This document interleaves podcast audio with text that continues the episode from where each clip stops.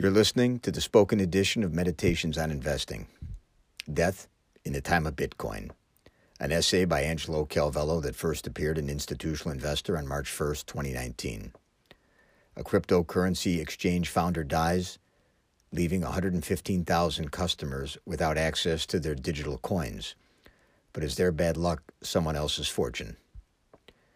By now, you've read about the co founder of Quadriga CX Canada's largest cryptocurrency exchange, who died in India and took with him the keys to unlock 190 million Canadian dollars worth of his customers' Bitcoin, Ether, and other digital currencies.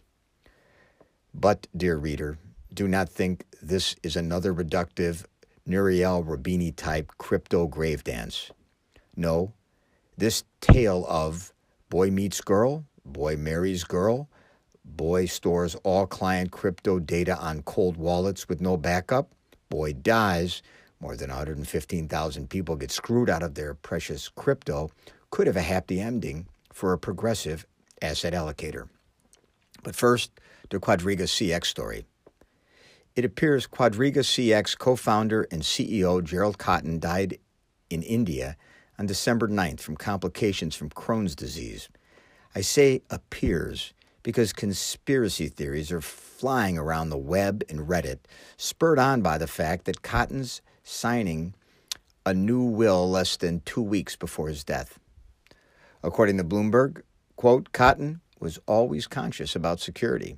The laptop, email addresses, and messaging system he used to run the five year old business were encrypted, according to an affidavit from his widow. He took sole responsibility for the handling of funds and coins and the banking and accounting side of the business, and to avoid being hacked, moved the majority of digital coins into cold storage. Cold storage, also known as cold wallets, is a security technique that generates and stores crypto's private keys in an online environment, like on paper or on a USB drive. Cotten's security measures were admirable given that digital currency exchanges suffered at least five major cyber attacks last year. Cotten's wife and now executor of his estate, Jennifer Robinson, reported, and the Quadriga CX website confirms, that she had been unable to find passwords or any business records for Quadriga accounts.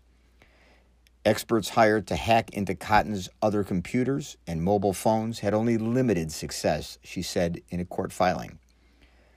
Without the digital keys, clients cannot access their personal digital wallets, effectively stranding their cryptocurrencies.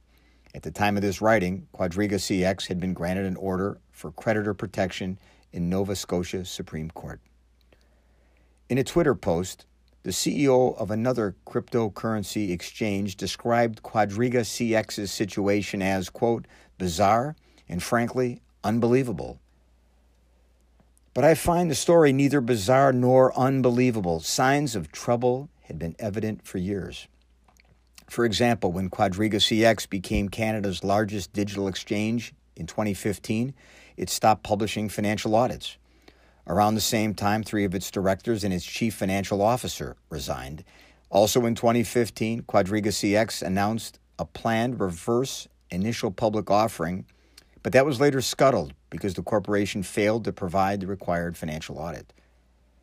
In, tw- in June 2017, Quadriga CX announced that it had lost $14 million worth of Ethereum due to a software glitch. But these are only a sideshow to a much darker affair. At the time of his death, Cotten was the sole officer and director of Quadriga CX. His co founder, Michael Patryn had apparently left the company sometime in early 2016, but his resignation was never officially announced.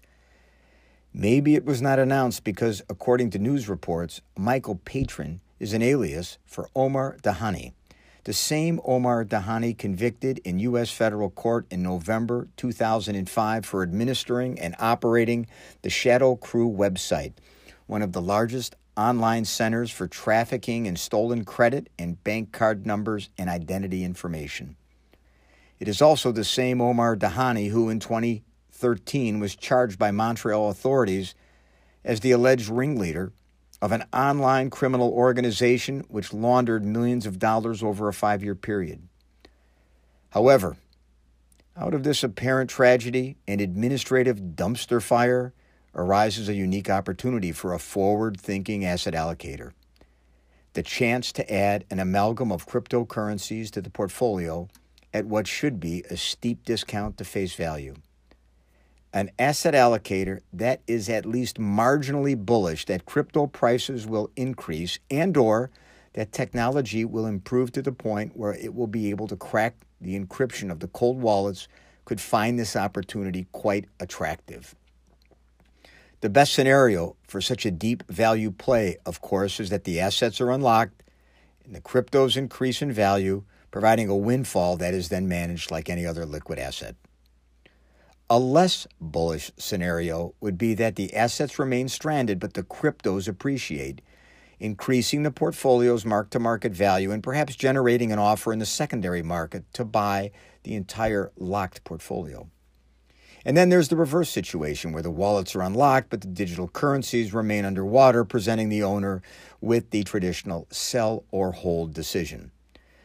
Of course, the assets could remain forever stranded and cryptos can go to zero resulting in the loss of the entire investment, unless it were hedged with listed or OTC crypto derivatives.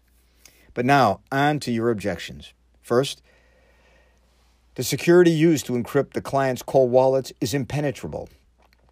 This investment is likely measured in decades, not days, which is why the natural buyer is an asset allocator, not a hedge fund or, pri- or private equity manager. It seems highly likely that someone, sometime in the next 25 years, technology and compute power will evolve to the point where it will, where they will be able to overpower today's best defenses. And anticipating another objection, the successful hack of an individual wallet is not the same as the hack of a cryptocurrency. Objection number two: an asset allocator lacks the technical ability to hack the wallets. Correct, but there is a solution. Mimic Netflix and offer a prize, perhaps a percentage of the value of the wallets, to white hat hackers who can break into the cold wallets. Objection 3. What if Cotten is alive, has stolen client funds, and is on the lam in South America? Fraud remains a real possibility. As this article was published, Quadriga CX's monitor, Ernst & Young, identified deliberate, deliberate, questionable activity in six cold wallets. Yet another crypto research and consulting business claimed to have found over $100 million of Quadriga CX's Ethereum. Buyer beware. Other objections. How can I know with certainty the current composition and value of the currencies in the wallet? What if a new type of digital asset replaces Bitcoin, Ethereum, Litecoin, etc.? To that I say, yada yada. Investors raising these and dozens of other objections will not be the buyers of these cold wallets. That investor will see the opportunity for what it is a purchase of distressed assets, namely the cold wallets, and will identify and measure the associated risks, structure the deal to mitigate the risks, for example, adding a clawback covenant to protect from fraud, and price an offer that reflects these risks which I assume will be a fraction of the portfolio's face value. So, to that adventuresome asset allocator that has grown weary of almond farms and small market Indian credit deals, know that the Canadian Broadcasting Corporation reports that Quadriga CX's lawyers are standing by to take your call.